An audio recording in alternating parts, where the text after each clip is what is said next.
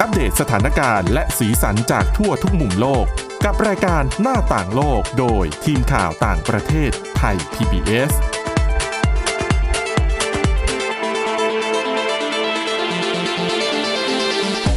สวัสดีค่ะ ต้อนรับคุณผู้ฟังเข้าสู่รายการหน้าต่างโลกนะคะ มาอัปเดตสถานการณ์แล้วก็สีสันจากทั่วทุกมุมโลกกับทีมข่าวต่างประเทศไทย PBS ค่ะ วันนี้อยู่กับคุณวินิษฐาจิตกรี แล้วก็ดิฉันทิพย์ตะวันเทียรนัยพงค์ค่ะ สวัสดีค่ะ สวัสดีค่ะ วันนี้นะคะ เรามีเรื่องราวที่ออกจะเป็นกึ่งกึ่งๆการเมืองนิดๆมานำเสนอกันนะคะ แต่ว่าคือที่บอกว่ากึ่งการเมืองเนี่ย คือคิดแค่มีเรื่องการเมืองมาเอี่ยวอย่างนี้ดีกว่า อ่าใช่ เรื่องแรกเป็นเรื่องที่หลายคนจับตามองกันมากเรื่องของนายกรัฐมนตรีคนใหม่ของอังกฤษประเทศนี้นี่ คือดิฉันเชื่อว่าใครที่ติดตามการเมืองอังกฤษน่ะ ปวดหัวนะ คือ สองเดือนนี่สามคน เปลี่ยนนายกบ่อยมาก สะกดชื่อกันแทบไม่ถูกแล้วนะ ใช่ค่ะ ก็ถือว่าเป็นการสร้างประวัติศาสตร์นะคะสำหรับนายกรัฐมนตรีคนใหม่ของอังกฤษค่ะ แล้วก็เป็นคือได้ตำแหน่งอ่ะเป็นเพราะว่าได้รับเลือกให้เป็นหัวหน้าพรรคคอนเซอร์เวทีฟ ค่ะ นั่นก็คือริชชี่สุนักนะคะ เป็น ใช่ คนเชื้อสายอินเดีย เป็นนายกรัฐมนตรีอังกฤษคนแรกที่ ที่เป็นเชื้อสายอินเดีย เชื้อเชื้อสายเอเชียว่างั้นเถอะ ค่ะ ถือฮินดู อืม แล้วก็อายุ 42 ปีเองเนาะ ดังนั้นก็เลยเป็นนายกรัฐมนตรีที่อายุน้อยที่สุดในรอบ 210 ปี อืม แล้วที่สุดอีกเรื่องหนึ่งน่าจะเป็นเรื่องฐานะ โอ้โห ใช่ เขาบอกว่าร่ำรวยที่สุด อ่า นับตั้งแต่ปีไหนนะดิฉันจำไม่ได้เลยอะ น่าจะประมาณหูเยอะอะจำได้หลักๆก็คือที่อังกฤษเนี่ยเขาจะมีสื่อเจ้าหนึ่งคือ The Sunday Time UK Rich List อะไรสักอย่าง Rich List ก็คือรายชื่อจัดอันดับคนรวย 250 อันดับแรกของประเทศ แล้วตัวของริชิสุนักกับภรรยาอักชาตามูรตี้เนี่ย เป็นอันดับที่แบบ 222 ประมาณนี้มั้ง อ๋อ ใช่ 222 อ่ะซึ่งมันก็ไม่แปลกอะไรแต่ที่มันพิเศษก็คือ เขาบอกว่านักการเมืองแถวหน้าๆของอังกฤษเนี่ย แถวหน้านะ ไม่เคยมีใครไปติดอันดับ 250 คนนี้เลย นี่เป็นคนแรก แล้วก็เป็นก็คือพอเป็นนายกก็จะได้เข้าไปแบบพักอาศัยอยู่ในบ้านเลขที่ 10 ถนนดาวนิง ค่ะ number อ่า 10 ร รวยที่สุด เป็นนายกที่ ใช่ เป็นเจ้าของ number 10 ที่รวยที่สุด ใช่ค่ะ รวย แล้วก็ นี่รวยกว่า เห็นบอกว่า รวยกว่าควีนอลิซาเบธอีกนะ ตัวเลขรวมๆเนี่ยอืมจำตัวเลขเป๊ะๆไม่ได้ คุณเป็นเงินไทยณวันนี้สินทรัพย์ของสองสามีภรรยานี่น่าจะประมาณ สามหมื่นเกือบสองพันล้านบาท ซึ่งสื่ออังกฤษก็เลยบอกว่า นี่คือถ้าเทียบกับสมเด็จพระราชินีนาถเอลิซาเบธที่สองที่สวรรคตไป ริชิสุนักรวยกว่า มีสินทรัพย์สุทธิมากกว่านะคะ คือคนอังกฤษรวมไปถึงฝ่ายค้านบางคนอ่ะ บอกเลยนะว่าสุนัขเนี่ยเป็นเขาเรียกว่าเป็นนายกรัฐมนตรีแบบที่ out of touch อ่ะคือไม่ได้ อ่า แบ โจ บ ม ติ ตี ด อ่ะ เออคือไม่ได้ติดดินเลยนะ แล้วก็ไม่ได้เป็นคนที่จะแบบ รับรู้ถึงความยากลำบากของคนยากคนจน อืม ในอังกฤษรวมไปถึงเขาเข้ามารับตำแหน่งต้องมาช่วยเหลือดูแลประเทศที่กำลังแบกรับหนี้ก้อนใหญ่ มีค่าครองชีพก็สูง ประชาชนไหนจะเงินเฟ้ออีกประชาชนไม่มีเงินอีก ค่ะ แต่เขากลับเป็นคนที่ร่ำรวยที่สุดคนหนึ่งของประเทศ เหมือนกับไม่ได้สัมผัสความลำบากมาใช่ไหม แต่คือประเด็นเนี้ยเลยทำให้ตัวเขาเองเนี่ยพยายามที่จะชูเขาเรียกว่าชูอดีตของตัวเองขึ้นมาพูด ว่าคุณพ่อเขาก็เป็นคุณหมอคุณแม่เป็นเอ่อ เภสัชกร ใช่ค่ะ ตัวเองก็เคยช่วยทำงานในร้านขายยานู่นนี่นั่น ใช่เขาก็พยายามจะพูดถึงในเรื่องนี้อะนะคะ เพราะหลายคนก็บอกว่าจริง ๆ แล้วถึงแม้ว่าจะบอกว่าริชชี่สุนักมีเงิน ร่ำรวย แต่เงินส่วนใหญ่ที่ที่รวยเนี่ยก็เป็นสาเหตุมาจากตัวภรรยาเขานั่นแหละ อ่าใช่ เพราะว่าภรรยาอักชาตามูรตีที่เราบอกชื่อกันไปแล้วเมื่อสักครู่นี้เนี่ย คือคุณพ่อของภรรยาของสุนักเนี่ย คือ พ่อตา พ่อตาพ่อตา อ่า ของสุนักคือนารายานามูรตี เป็นเจ้าของบริษัทอ่าแบบไอทีอย่างเงี้ยชื่อ Infosys ค่ะ เขาได้รับฉายาว่าเป็นแบบบิลเกตแห่งอินเดีย คือร่ำรวยมาก ๆ เศรษฐีพันล้านแบบท็อปท็อปคนหนึ่งของอินเดียเลยแหละ แล้วเราก็รู้ว่าเศรษฐีอินเดียเนี่ย ถ้ารวยคือรวยจริง ๆ นะ ใช่ คือ รวยแบบ น โอ้โห อินเดียเป็นประเทศที่เอ่อ income gap คือรายได้ ช่องว่าง ของ เอ่อรางของรายได้ ทางรายได้ ใช่สูงมากนะ กว้างมาก อืม อ่ะรวยระดับแบบพันล้านอ่ะนะคะ ทีนี้พ่อตาร่ำรวยขนาดนี้ตัวลูกสาว ค่ะ ก็คืออักชาตามูลตีเนี่ยก็ โอ้ทรัพย์สินก็ตามตามๆกันมานะคะแล้วแหมถ้าพูดถึงอักชาตามูลตีหลายคนอาจจะอยากรู้จักกันบ้างก็เลยเอาข้อมูลมาฝากกันนิดนึง เพราะว่าตัวเธอเนี่ยถ้ายังจำกันได้ ตกเป็นข่าวมาเหมือนกัน ปีที่ ค่ะ ผ่านมา เพราะว่าใช้สถานะเป็นเหมือนกับอยู่ในอังกฤษใช่ไหมแต่ก็มาใช้สถานะเป็นคนที่อาศัยอยู่ในประเทศที่ไม่ใช่ภูมิลำเนา คือ ก็เลยไม่ได้จ่ายภาษี ตัวภรรยาของสุนักเนี่ยเขาเป็นสัญชาติอินเดียน อืม แล้วก็เหมือนกับอ่ะมาอาศัยเป็นผู้อาศัยอยู่ในอังกฤษเนี่ยแหละ แล้ว ใช่ มันก็มีเรื่องของมาตรการเรื่องทางภาษี ค่ะ อืม ซึ่งก็เลยกลายเป็นกรณีอื้อฉาวไปว่าอ้าวบ้านนี้เหมือนเลี่ยงภาษีไกลๆ แต่เขาก็ประกาศแล้วนะว่าจะเริ่มจ่ายภาษีให้กับอังกฤษจากรายได้ที่ คือก่อนหน้านี้รายได้ที่มาจากต่างประเทศก็คือจากบริษัทตัวเองอะที่อยู่ใน ค่ะ อินเดียก็ไม่ได้จ่ายภาษี คือ แต่ตอ เขา นนี้จะจ่ายละ คือเขาบอกว่าจริง ๆ แล้วมาตรการทางด้านภาษีอันเนี้ยจะว่าผิดกฎหมายไหมก็ไม่ผิดนะ เพราะเป็นไปตามกฎหมาย เนื่องจากอะอย่างที่บอกไปว่าภรรยาของสุนักเนี่ยเขาเอ่อเป็นชาวอินเดีย ค่ะ ก็คือเป็นพลเรือนเป็นอินเดียนซิติเซนที่มาอยู่ในอังกฤษ ซึ่งมันจะมีกฎหมายตัวหนึ่งของอังกฤษที่เขาจะเหมือนยกเว้นให้ว่าคนที่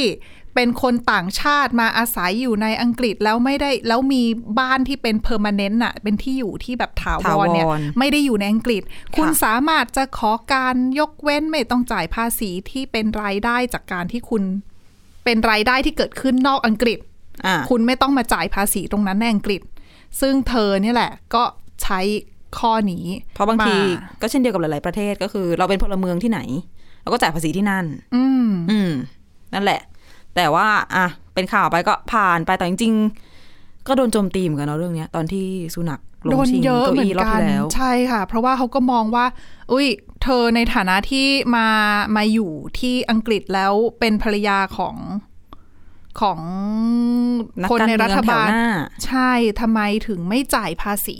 อ่า เหมือนกับ ตรงนั้น ไม่ได้มีปัญหาเรื่องเงินเรื่องทองก็ควรจะ ใช่ จ่ายอย่างเหมาะสม ก็เธนะอ คะ เธอก็ประกาศแล้วว่าโอเค เธอจะไม่ไม่ไม่ใช้ข้อยกเว้นตรงนั้น แล้วก็จะมาจ่ายภาษีให้ ใช่ แต่ว่าสถานะมั่งคั่งตอนนี้ต้องบอกว่า ครอบครัวของทางมูลตีไม่ได้รวยตั้งแต่แรกนะ คืออคุณพ่อของเธอเนี่ยเคยเขียน เหมือนกับเขียนจดหมาย แล้วก็มีการแบบรวมเล่มรวมเล่มเป็นหนังสือ ค่ะ คุณพ่อของมูลตีเนี่ยเคยเขียนว่า เขาจำได้ว่าได้ข่าวการเกิดของลูกสาวเนี่ย เมื่อเดือนเมษายนตั้งแต่ปี 1980 ได้ยินข่าวการคลอดลูกของภรรยาตัวเองเนี่ย จากเพื่อนบ้านนะ เพื่อนบ้านมาบอก ทำไมอ่ะ บ้านไม่มีโทรศัพท์ ไม่มีเงินติดตั้งโทรศัพท์ อ๋อ อืมส่วนมูลตีเองตอนเล็ก ๆ ก็คือต้องไป เดี๋ยว อยู่ นะ กับปู่กับย่า แต่เขาทำเป็นมหาเศรษฐีด้านไอทีนะ คุณแต่ว่าลองคิดดูดีๆสิมหาเศรษฐีด้านไอทีบางคนที่เรารู้จัก มหาเศรษฐีชาวไทยที่ก่อตั้งบริษัท สื่อสารขนาดใหญ่ สมัยเด็ก ๆ เขาก็ไม่ได้ต้องมีทุกอย่างถูกไหม อ๋อ คนในรุ่นก่อนๆเศรษฐีที่เขาสร้างตัวมาตั้งแต่ยังไม่มีอะไรดิฉันว่าไม่แปลกหรอก แต่คือว่าถือว่าสร้างตัวด้วยฝีมือและความมุมานะ ค่ะ อะไรก็ว่าไป คือเด็กตอนเด็ก ๆ มูลตีถึงกับต้องไปอยู่บ้านปู่บ้านย่าพ่อแม่ต้องไปทำงาน แล้วก็คือเนี่ยอาจจะไปทำงานที่มุมไบอาจจะเป็นที่มาของที่คุณบอกทำบริษัทบริษัท พ่อของเธอก็เลย ในที่สุดร่วมก่อตั้งบริษัทกิจการด้านไอทีที่บอกไปชื่อ Infosys เนี่ย จนบริษัทเนี้ยทำให้เขาเนี่ยกลายเป็นคนที่ร่ำรวยที่สุดคนหนึ่งในอินเดีย ค่ะ แล้วพอมีเงินนะคะพ่อแม่ประสบความสำเร็จแล้วเนาะก็ผลักผลักดันให้ลูกๆทำงานหนักตั้งใจเรียน ค่ะ คือถึงบอกถึงกับบอกว่าที่บ้านน่ะไม่มีทีวีนะ ไม่ให้ลูกดูทีวีไง หลายๆบ้านที่ฉันเคยได้ยินมาเหมือนกัน เดี๋ยว นะ นี้เห็น ว่า แบบนี้ละ ว่าคือไม่ให้มีทีวีไม่ให้ลูกคือถึงแม้ว่าจะเป็นบ้านที่มีฐานะ แต่ไม่ให้ ใช่ ลูกมีทีวีอยู่ใน ถูก ในในห้อง เขาจะได้เอาเวลาไป ทำอย่างอื่นแทน อ่านหนังสือเรียนหนังสือหรือว่า แต่เดี๋ยวนี้มีแท็บเล็ตไงดิฉันว่าการจัดการเรื่องของการแบ่งเวลายากมากเลยนะ นี่ฉันมีเพื่อนที่เขามีลูกแล้วเขาทำได้จริง อืมต้องมีวินัยสูงคือพ่อแม่เนี่ย ใช่ ต้องมี ใช่ วินัยสูงด้วย ๆ ก็คือไม่ได้ไม่ให้แตะเลยนะ มีเวลาจำกัด อืม แต่เขาไม่ได้กลัวแค่เขาไม่ได้แค่อย่างของบ้านมูลตีเนี่ย คือให้ลูกไปเรียนใช่ไหมเอาเวลาไปเรียน ค่ะ แต่สำหรับในปัจจุบันที่เราคุยกับคนที่มีลูกแล้วเขาบอกว่าเขากลัวเรื่องของแบบ อิทธิพลจากสื่อบางอย่าง อ๋อ ที่เด็กดูโดย โดยพ่อแม่ไม่ได้ดูแลด้วย อืม อืม การ ก็เป็น สพ คนละ สื่ อย่าง เดี๋ว กัน ก็ลำบากเหมือนกันนะ ใช่ อ่ะ กลับมาที่บูรตี ก็คือพอโตมาไปเรียนด้านเศรษฐศาสตร์ แล้วก็ภาษาฝรั่งเศสที่วิทยาลัยแคมอนแมคเคนนาในแคลิฟอร์เนีย แล้วก็ได้อนุปริญญาด้านแฟชั่น ไปทำงานที่บริษัทโอ ชื่อดังยักษ์ใหญ่ ถ้าพูดไปต้องรู้จัก แล้วก็ไปต่อปริญญาโทที่สแตนฟอร์ดสแตนฟอร์ดก็คือเป็นที่ที่สุนักไปเรียนปอโท อ๋อ แล้วก็ไปเจอกัน แต่เขาจบออกซฟอร์ดนี่ เจาะจบออกซฟอร์ดปปริญญาตรี อ๋อ แล้วก็ ค่ะ ไปต่อโทที่สแตนฟอร์ดแล้วก็ไปเจอกัน แล้วแต่งงานกันเมื่อปี 2009 ตอนนี้มีลูกสาวสองคนนะคะ ตอนแรกมรตีเคยทำงานด้านการเงินเหมือนกันที่แคลิฟอร์เนีย ก็คือคล้ายๆกันเนาะเส้น ใช่ ทาง เส้นทางก็อย่างสุนัขก็เคยทำที่โกลแมนแซกก่อน ค่ะ ที่จะมาลงเล่นการเมือง ประสบ อ่า การณ์เลยยังไม่ค่อยเยอะเท่าไหร่ไง แต่ประสบการณ์ด้านการเงินก็คงจะเก่งแหละ หมายถึงแบบ ใช่ ในมุมของเศรษฐศาสตร์เขาคงได้ละ แต่ว่าในเรื่องของการเล่นการเมือง เกมการเมืองใช่ไหม ในตอนนี้เนี่ยดิฉันว่า อืม พรรคคอนเซอร์เวทีฟก็อาจจะต้องต้องการผู้นำที่ ที่เอาอยู่ ใช่ แต่ว่าอาจคนก็ยกเรื่องประเด็นเศรษฐกิจเนี่ยมาเป็นเป็นโจทย์ใหญ่ที่สุดในการที่เป็นความท้าทายของนายกคนใหม่อะนะ ใช่ ซึ่งอันนี้ก็คงจะต้องเป็นสิ่งที่ดูกันต่อไปว่า รอดไม่รอดยังไงนะ เรื่องเศรษฐกิจเนี่ย เพราะว่าหลายปัญหา รุมเร้าเหลือเกินนะคะ ปรากฏสองสัปดาห์ทำสถิติใหม่ กลัวเหมือน ยิ่ กั ง นนะ กว่าลิสทรัส แต่เขาพูดแล้วนี่ว่าเขาจะไม่จัดเลือกตั้งทั่วไปก่อนกำหนด โอ้ก็อีกหลายปีเลยสิ กำหนดก็คือไม่เกินมกราคม 2025 อืม ถ้าบอกว่าไม่ถ้าบอกว่าตัวเองจะไม่จัดเลือกตั้งทั่วไปก็แสดงก็เท่ากับว่าไม่ยุบสภาถูกไหม ถูก อืมเพราะว่าหลายคนก็คาดว่าอ๋อมาขึ้นมาแบบนี้เดี๋ยวก็ยุบเดี๋ยวก็ไป คือบางคนก็อาจจะพูดถึงขั้นว่า คือเข้ามาแล้วก็เพื่อที่จะมาให้มี early election หรือเปล่า มีเลือกตั้งล่วงหน้าหรือเปล่า แต่เราอะคิดว่า คือคอนเซอร์เวทีฟ จังหะ คื เนี้อยไม่คงไม่ยอมหรอก ใช่ เพราะว่าคะแนนนิยมตอนนี้น่าจะแย่มากพอสมควร จากทุกอย่างที่เกิดขึ้นถ้าเกิดว่าคอนเซอร์เวทีฟยุบสภาตอนนี้ แล้วคนไปเลือกเลเบอร์ ตก ถึง ม้าเล ถึ ย ง นะ คนไม่เลือกเลเบอร์นะ แต่ดิฉันว่าถึงจะคอนเซอร์เวทีฟชนะนะ ก็ไม่ชนะแบบเสียงส่วนใหญ่แบบที่ได้มา เอาจริง คือตึงก็ต้องเกาะเก้าอี้ในสภาเอาไว้กันให้แน่น ๆ นะคะ ตอนนี้ แต่อย่างหนึ่งอะชื่นชมอยู่เล็กๆนะ กับการที่อย่างบริสจอนสันยอมที่จะไม่ลงชิงเก้าอี้หัวหน้าพรรคอะ โอ้ยดิฉันไม่ได้คิดชื่นชมเหมือนเอาโอเคแว็บแรกก็อาจจะรู้สึกว่าโอ้ดีจังดู คือจังหวะแรกคุณผู้ฟัง ทุกคนบอกว่า โอ๊ย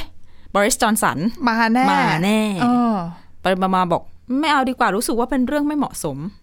ไม่เพราะว่าถ้าสมมติว่ามีคนลงอะนั่นหมายความว่า คุณต้องมาเสียเวลาเลือกหัวหน้าพักอีกอะทั้งๆที่สถานการณ์อะมันวิกฤตแล้วในเรื่องของการที่จะต้องแก้ไขปัญหาในประเทศ คุณ อะ มองโลกในแง่ดีอ่ะ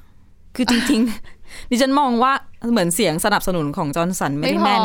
ไม่ได้แน่นแล้วเขาอาจจะรู้สึกว่า ถ้าเขาลงเหมือนเขา ไม่งาม เขาเพิ่งกระเด็นออกไปเมื่อประมาณแบบสองเดือนสามเดือนก่อน แล้วมาลงใหม่แล้วไม่ได้นี่น่าจะอายน่าดู อ่าดิดิฉัน ใช่ไหม ขอตัวไปวิ่งในทุ่งลาเวนเดอร์ก่อน เอออาจจะต้องเป็นอย่างนั้น เขาก็เลยแบบอ่ะไม่ลงดีกว่า แต่ว่าตอนที่เขาบอกว่าเขาไม่ลงเขาก็พูดไว้แบบนี่ฉันอ่านนี่ฉันก็ ทำไมเหรอ จำได้ไหม ดิฉันยังไม่ได้อ่าน อ๋อเขาบอกว่าเออรู้สึกอ่าครั้งเนี้ยขอไม่ลงชิงเก้าอี้หัวหน้าพัก เพราะว่ารู้สึกว่าเป็นเวลาที่ไม่เหมาะสม แต่ว่า ค่ะ คือถ้าลงอ่ะก็รู้แหละว่าตัวเองก็คือเป็นคนที่อยู่ในตำแหน่งที่เหมาะที่จะนำพาพักไปสู่ชัยชนะในการเลือกตั้งในแบบปี 2024 ได้ แล้วก็ก็เชื่อว่าถ้าลงอ่ะก็ได้ แต่ก็ปฏิเสธไม่ได้นะว่าเสียงสนับสนุนของเขาในคอนเซอร์เวทีฟมีเยอะพอสมควรนะคะ ก็ คือ จริง คราวที่แล้วที่เขาต้องออกไปต้องยอมลาออกไป ก็เป็นเพราะว่า สุนั ค ข ณะรัฐมนตรี ก็เป็นเพอสุนัข ไม่ละอันนั้นกรณีนั้นโดนโจมตีเยอะมากนะคะสำหรับสุนัข ที่ คือเขาบอก นำทีม ใช่คือค่ะสุนัขเป็นคนแรกแรก ๆ เลยล่ะในคณะ คน รัฐ แรก มนต เล รี ย คนแรกเลยใช่ไหม เป็นคนแบบจุดแบบเหมือน จุดประกาย ไฟแช็กอ่ะ อ่าคือเป็นคนแรกที่ลาออกจากคณะรัฐมนตรี แล้วก็นำมาสู่การทยอยลาออกของคณะรัฐมนของรัฐมนตรีอีกหลายคน ล่ม อีกเป็น เลย สิ ค่ะ บสิบคน อืม จนกระทั่งนำมาสู่ว่าบริสจอนสันต้องลาออก ซึ่งจุดเนี้ยเขาก็เลยหลาย ๆ คนก็เลยมองว่าสุนัข หักหลังบริสจอนสันหรือเปล่า เพราะว่าพอลาออกเสร็จอ้าวตัวเองมาลงชิงเก้าอี้พูดหัวหน้าพักต่อ แล้วในที่สุดตัวเองก็ได้เป็นนายกจริง ๆ ด้วยนะ แต่แต่บางคน จ บาง ริง ๆ สื่ แล้วเป็น อ แผนดิฉัน conspiracy theory เลย จริง ๆ แล้วเขาอาจจะชนะก็ได้นะลิสทรัสแต่ว่าเขาเนี่ยยอมให้ลิสทรัสชนะไปก่อนเพื่อเหมือนกับปล่อยให้ผ่อนกระแสอะ ให้ดูพฤ กระ ติ แส กรรมเหร ต่อต้านอะ ไม่จริง กระแสต่อต้านให้ให้ออกไปกับลิสทรัสก่อนแล้วเขาค่อยแบบขึ้นมาผงาด ไม่เหมือนกับมีคนบอกว่าจริงๆอ่ะเอ่อจะบอกว่าสุนัขหักหลังจอร์นสันจิขนาดนั้นก็คงไม่ถึงขนาดนั้น เพราะว่าอะไรอย่างก่อนหน้านี้โดนเรื่องปาร์ตี้เกตไปด้วยกันจ่าย อ๋อ จ่ายค่าปรับไปด้วยกัน ก็ก็ยังยืนเคียงข้างกันอยู่ หมายถึงว่า อ่า ช่วงที่มีสแกนดอล ค่ะ ช่วงที่มีแบบข่าวอื้อฉาวนะคะ สุนัขกก็ยังไม่ได้อะไร แต่ว่าเหมือนประเด็นที่ทำให้เขาแบบแตกหักแล้วก็ตัดสินใจ ไม่ไม่เอาด้วยแล้วกับ ค่ะ จอร์นสันก็คือเรื่องของการล่วงละเมิดทางเพศ อ๋อใช่ ที่ เป็นคดีร้ายแดง ใช่รองประธานวิปพักมีกันเป็นผู้ชาย ไปร่วงละเมิด คุณผู้ชายคนอื่น ในงานปาร์ตี้ แล้วก็บอกว่าเมา ค่ะ เมาแล้วแบบมือไม้มันไปอะไรเงี้ย แล้วประเด็นคืออะไร จอร์นสันเฉยไง อืม ไม่พูด ไม่อะไร ไม่ตำหนิติเตียนทั้งๆที่เหมือนรองวิปพักคนนั้นจะเป็นคนที่แบบ เป็นคนดูเรื่องพฤติกรรมหรือว่าวินัยของสมาชิกพัก ก็ทำซะเอง ใช่ประมาณนั้นชุดหลักบอกว่าอย่างนี้นะ ก็เลยลาออก อืม เป็นกรณีแบบแตกหัก ก็ต้องมาดูหลังจากนี้อ่ะมีสุนัขมีความท้าทายเยอะมากจริงนอกจากประเด็นใหญ่สุดอ่ะเรื่องของเศรษฐกิจสองก็คือความแตกแยกภายในคอนเซอร์เวทีฟเอง ว่าจะผสานรอยร้าวยังไง แล้วก็อีกเรื่องหนึ่งก็สงคราม เขาบอกแล้วนี่ รัสเซียยูเครน Unite or Die แต่จ สามั ริ ค ง คีกันไม่สามั คือ ค ดิ คี ฉัน ไม่ร เชื่ อ อ ดแล้ว ว่า นะ ชาวอังกฤษหลายๆคนเนี่ย เมื่อมองประเทศตัวเองนะ ตอนนี้อาจจะแบบรู้สึกประเทศกำลังทำอะไรอยู่ รัฐบาลกำลังทำอะไรอยู่ อืม เพราะว่าหนึ่งความแตกแยกก็เยอะปัญหาเศรษฐกิจก็เยอะมาก มาก อืม จริง แล้วรัฐบาลที่ขึ้นมาไม่มีเสถียรภาพเลย ค่ะ ไม่สามารถแก้ปัญหาอะไรได้ ผ่านอะไร ผ่านกฎหมายอะไรก็ไม่ได้ อืม เป็นโจทย์ใหญ่ที่ที่สุนัขต้องต้องแก้ให้ได้ อืม แล้วต้องแก้ให้เร็วด้วย ค่ะ เพราะว่าหลาย ๆ คนก็มองว่าอังกฤษกำลังสูญเสียสถานะของหนึ่งในประเทศมหาอำนาจของโลกไปหรือเปล่าโดยเฉพาะทางด้านเศรษฐกิจ อืม อืมอ่ะเรื่องต่อไปมีเวลา เหลือนิดเดียว ไหน ๆ ก็พูดถึงเรื่องสงคราม รัสเซียยูเครนแล้วเนี่ยมีเรื่องเกร็ดเล็ก ๆ น้อย ๆ ที่มาจากสงครามในครั้งนี้นะคะ มาฝากกันก็คือนั่นคือเรื่องของระเบิดกัมมันตรังสี อืม นี่นะฟังดูน่ากลัวแล้วตั้งแต่ชื่อ ใช่ คือชื่อนี้นะคะ หรือว่าภาษาอังกฤษหลาย ๆ คนจะได้ยินในชื่อว่า dirty bomb คือชื่อของระเบิดชนิดเนี้ยเขาดังขึ้นในช่วงสัปดาห์ที่ผ่านมา เป็นเพราะว่ารัสเซียเนี่ยเขาออกมา อ้างว่ายูเครน จะใช้ระเบิดชนิดนี้ในการโจมตี ไม่ใช่โจมตีรัสเซียนะ โจมตีดินแดนของตัวเอง เหมือนกล่าวหาว่ายูเครนจะสร้างสถานการณ์ ใช่ คือเหมือนกับยูเครนใช้ระเบิดกัมมันตรังสีโจมตีดินแดนตัวเอง แล้วก็ป้ายสีรัสเซียว่ารัสเซียเป็นคนทำเพื่ออาจจะหวังผล อะไรก็ตาม เช่น ความช่วยเหลือจากต่างชาติ หรือว่าการสนับสนุนอื่นๆ แต่ว่าก็มีอีกฝ่ายหนึ่งที่มองว่ารัสเซียเนี่ยอ้างเรื่องนี้ขึ้นมาลอยๆ หรือเปล่า เพราะว่าต้องการที่จะยกระดับการโจมตียูเครนไหมหรือว่าหาทางเพื่อสกัดไม่ให้ชาติตะวันตกสนับสนุน ค่ะ อาวุธให้กับยูเครน แต่ว่า ก็อ่ะหลายคนมองแตกต่างกันไปว่าจะเป็นยังไง แต่วันนี้ค่ะ เราก็เลยมองว่าระเบิดกัมมันตรังสีเนี่ยเป็นอาวุธชนิดหนึ่งที่น่าสนใจ ว่ามันต่างจากอาวุธนิวเคลียร์หรือเปล่า เพราะหลายๆคนสงสัย มีได้ยินทั้งระเบิดปรมาณูระเบิดนิวเคลียร์แล้วก็เดอร์ตี้บอมก็คือ คือแต่ก่อนอ่ะ เคยเข้าใจมาตลอดว่าเดอร์ตี้บอมคือระเบิดปรมาณู อืม เพราะจำได้ว่าสมัยที่สหรัฐไปถล่มฮิโรชิมะกับนางาซากิ แล้วศัพท์ฝรั่งจะเรียกว่า อ่า เดอ เขา ร์ตี้บอม อืม มีแบบเรียกเล่นๆเป็นชื่อเล่นอย่างเงี้ย แต่จริงๆ แล้วมันก็ไม่เหมือนกันนะ เพราะว่า ใช่ การเดอร์ตี้บอมหรือว่าระเบิดกัมมันตรังสีเนี่ยคือ มันเป็นระเบิดที่เขาบอกว่าทำได้ง่ายกว่าราคาถูก แล้วก็เหมือนกับ คืออนุภาพไม่ได้รุนแรงสูงอ่ะ ค่ะ คือเขาเหมือนกับเราสามารถคนที่จะประดิษฐ์ประกอบไอ้ตัวระเบิดกัมมันตรังสีขึ้นมาเนี่ยเขาสามารถไปใช้วัสดุกัมมันตรังสีมาใส่ในระเบิดธรรมดา แล้วก็เปลี่ยนระเบิดธรรมดาเนี่ยให้กลายเป็นระเบิดกัมมันตรังสีได้ โดยวัสดุกัมมันตรังสีที่เอามาใช้เนี่ยก็จะเป็นสิ่งที่สามารถสกัดได้จากอุปกรณ์ในโรงพยาบาลก็ได้ หรือว่าจากโรงไฟฟ้าพลังงานนิวเคลียร์ หรือว่าจากเอ่อแหล่งอื่นๆ อาเช่น ศูนย์วิจัยห้องปฏิบัติการต่างๆ ที่ทำงานวิจัยด้านของกัมมันตรังสี ก็เอาสารเหล่านั้นเนี่ย มาใส่ในระเบิดธรรมดาก็ได้เหมือนกันไม่ว่าจะเป็น TNT ไดนาไมต์มา เหมื ผ อน สม ที่ กัน ที่เคยมีข่าวว่าแบบมีคนแบบเก็บของเก่าไปรื้อเอาพวกแบบอุปกรณ์เอ็กซเรย์ อ่าใช่ แล้วแกะเอาไส้ข้างในที่เป็นโคบอลต์อะไรออกมา ใช่แล้วก็เอาอันนั้นเนี่ยไปใส่ไว้ในระเบิดก็ได้ก็คือทำให้อันนั้นนะทำให้เป็นระเบิดกัมมันตรังสีได้แล้ว อืม ซึ่งมันจะต่างจากระเบิดนิวเคลียร์เพราะระเบิดนิวเคลียร์เนี่ยเวลา คุณจะทำอ่ะมันต้องการเทคโนโลยีมากกว่านั้น เช่น สารที่เอาไปใส่ ต้อง ต้องเป็น เป็น สารที่เสริมสมรรถนะ คุณอาจจะเคยได้ยินยูเรเนียมเสริมสมรรถนะ อืม อ่าพลูโตเนียมเสริมสมรรถนะ แต่ที่เราได้ยินบ่อยๆ ก็จะเป็นยูเรเนียมนี่แหละ เช่นอย่างในกรณีของอิหร่าน ที่เวลาเขาเสริมสมรรถนะของแร่ต่างๆ เนี่ยอาชาติตะวันตกก็จะกลัวว่าเอาแร่อันนั้นที่เสริมสมรรถนะไปสร้างอาวุธนิวเคลียร์หรือเปล่า เพราะมันต้องเป็นแกน เช่นแบบแกนโปโลเนียม อ่า แล้วมีส่วนประกอบเป็นพลูโตเนียมนู่นนี่นั่น เริ่ม เนาะ ยากละ อ่าเริ่มซับซ้อน นี้ก็จะใช่มันก็จะมีความซับซ้อนในการที่จะประกอบทำระเบิดนิวเคลียร์ขึ้นมา ซึ่งไม่ใช่ทุกประเทศที่จะทำได้ ค่ะ แต่ดังนั้นเนี่ยเรื่องของระเบิดนิวเคลียร์มันจึงแตกต่างกับระเบิดกัมมันตรังสี เพราะระเบิดนิวเคลียร์ระเบิดไปปั๊บคนที่โดนไปอ่ะคือกินวงกว้างหน่อยไง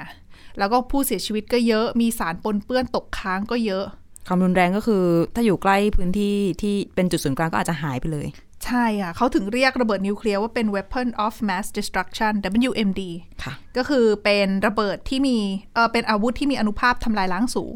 แต่นักวิเคราะห์ผู้เชี่ยวชาญเนี่ยเขาเรียก Dirty Bomb หรือว่าระเบิดกัมมันตรังสีเนี่ย ชื่อเล่นว่า WMD เหมือนกัน อ้าว แต่ว่าไม่ใช่ destruction ไง เป็น weapon of mass disruption disruption disrupt ค่ะ disrupt ก็คือสร้างความปั่นป่วนนี่แหละ เพราะเขาบอกว่า ไอ้เจ้าระเบิดกัมมันตรังสีเนี่ยอย่างที่บอกทำง่ายราคาถูก เวลาโจมตีก็ให้ผลในวงจำกัด แต่ว่าสิ่งที่เขาจุดประสงค์ในการใช้ส่วนใหญ่เนี่ย เขาจะใช้ในเมือง เพื่อสร้างความปั่นป่วนให้เกิดขึ้นในเมือง ความปั่นป่วนมีอะไรก็คือ เรื่องของความตื่นตระหนกตกใจของประชาชน ความหวาดกลัวของประชาชน ที่จะเกิดขึ้น ตั้งแต่การประกาศว่าจะมีใช้หรือว่าระเบิดไปแล้ว แล้วคนจะรู้สึกตกใจ เพราะว่าส่วนหนึ่งเนี่ยผู้เชี่ยวชาญเขาบอกว่า คือพอเราทิ้งระเบิดไอ้เจ้าตัว ระเบิดกัมมันตรังสีเนี่ย ฝุ่นคือปกติวัสดุกัมมันตรังสีจะมาในรูปของฝุ่น ก็จะฟุ้ง แล้วพอฟุ้งเนี่ยมันก็จะเป็นพื้นที่ที่จำกัดอยู่ในบริเวณที่ที่เขาเป็นพื้นที่เป้าหมายอะนะคะ ค่ะ ประชาชนก็แบบอาจจะตกใจหรือว่ารับตัวรังสีหรือว่าฝุ่นกัมมันตรังสีเข้าไปเนี่ย อ่า ก็อาจจะทำอันตรายต่อร่างกายได้ แต่เขาบอกว่าเปอร์เซ็นต์ในการที่จะเสียชีวิตหรือว่ามีอาการ มีอาการ ผล รุนกระท แร บ ง จาก อะ การปนเปื้อน อืมรุนแรงเนี่ยอาจจะไม่ได้เยอะมาก อ่า เท่ากับการใช้ระเบิดนิวเคลียร์ ค่ะ อืมแล้วก็มันขึ้นอยู่กับหลายปัจจัยด้วยไม่ว่าจะเป็นโดยเฉพาะเขาพูดถึงเรื่องของกระแสลม อ๋อ เพราะถ้าตอนเราทิ้งระเบิดหรือจุดระเบิดเนี่ย แล้วฝุ่นมันฟุ้งออกมาเนี่ย ถ้าลมมันแรง แน่นอนว่าเขาก็จะพัดฝุ่นกระจายไปเป็นบริเวณกว้าง แต่ความบางความเข้มข้นมันก็ต้องน้อยลงด้วยสิ ใช่ พอมันน้อยลงปั๊บเนี่ยเขาก็เลยมองว่ามันจะไม่ทำอันตรายต่อคนมากนัก คือไม่ใช่ว่าไม่ทำอันตรายนะคะ ก็อาจจะมีบ้าง แต่ว่าไม่ได้ทำให้เห็นแบบเป็นมีอาการของการรับสารแบบนี้อะ ค่ะ ดังนั้นเนี่ยเอ่อผู้เชี่ยวชาญจำนวนหนึ่งก็เลยบอกว่า คือถ้าเกิดเหตุการณ์แบบนี้ขึ้นน่ะสิ่งที่คุณทำได้คือคุณก็ไปหลบอยู่ในบ้าน ไม่ต้องแบบให้ไม่ให้ตัวเองโดนไอ้ฝุ่นผงแบบนี้ใช่ไหม ใช่ค่ะ ก็คือพยายามวิ่งหาที่วิ่งไปให้ไกลที่สุดแล้วหาที่หลบ คุณก็จะปลอดภัย แล้วก็อาจจะต้องรอเจ้าหน้าที่ไปเคลียร์อพยพคนออกมา เพราะว่าแน่นอนด้วยความเป็นกัมมันตรังสี ถึงบอกว่าไม่อันตรายมันก็อันตรายอยู่ดี อ่า อ่าดังนั้นเนี่ยมันจะลงไปปนเปื้อนในแหล่งน้ำปนเปื้อนในดิน ปนเปื้อนตามนู่นตามนี่ พื้นที่นั้นเนี่ยคือพอเราไปหลบเสร็จเจ้าหน้าที่ก็ต้องเข้าไปอพยพเราออกมา ค่ะ แล้วบริเวณนั้นเนี่ยเขาต้องทำการคลีน อืม ทำความสะอาดพื้นที่ให้หมด ก็อาจจะใช้บริเวณนั้นอยู่อาศัยไม่ได้เป็นหลาย ๆ เดือนหน่อย ค่ะ แล้วค่อยกลับมาคือ คือถึงบอกว่ามันไม่ได้อันตรายขนาดระเบิดนิวเคลียร์แต่ไม่ใช่ว่ามันไม่อันตราย อืม อืม แต่ถ้าเทียบความเสียหายก็ก็คงไม่เท่า ใช่ แต่คือแน่ ๆ หลัก ๆ คือเขาก็เป็นเรื่องของทางจิตวิทยาทำให้คนมีความกังวลต่าง ๆ นั่นเอง อืมก็เอามาฝากกันในวันนี้สำหรับเรื่องของระเบิดกัมมันตรังสีนะคะเพราะว่าก็เป็นระเบิดที่คือเป็นอาวุธชนิดหนึ่งที่ดูน่าสนใจแหละ แล้วเราก็ได้ยินชื่อในช่วงนี้บ่อยครั้งมากขึ้นนะคะอ่ะและนี่คือทั้งหมดของรายการหน้าต่างโลกในวันนี้ค่ะ คุณผู้ฟังสามารถฟังรายการได้ที่ www.thaipbspodcast.com หรือว่าฟังผ่านพอดแคสต์ได้ทุกช่องทางค้นหาคำว่าหน้าต่างโลกนะคะ วันนี้พวกเราแล้วก็ทีมงานลาไปก่อนสวัสดีค่ะ สวัสดีค่ะ Thai PBS podcast. View the world via the voice.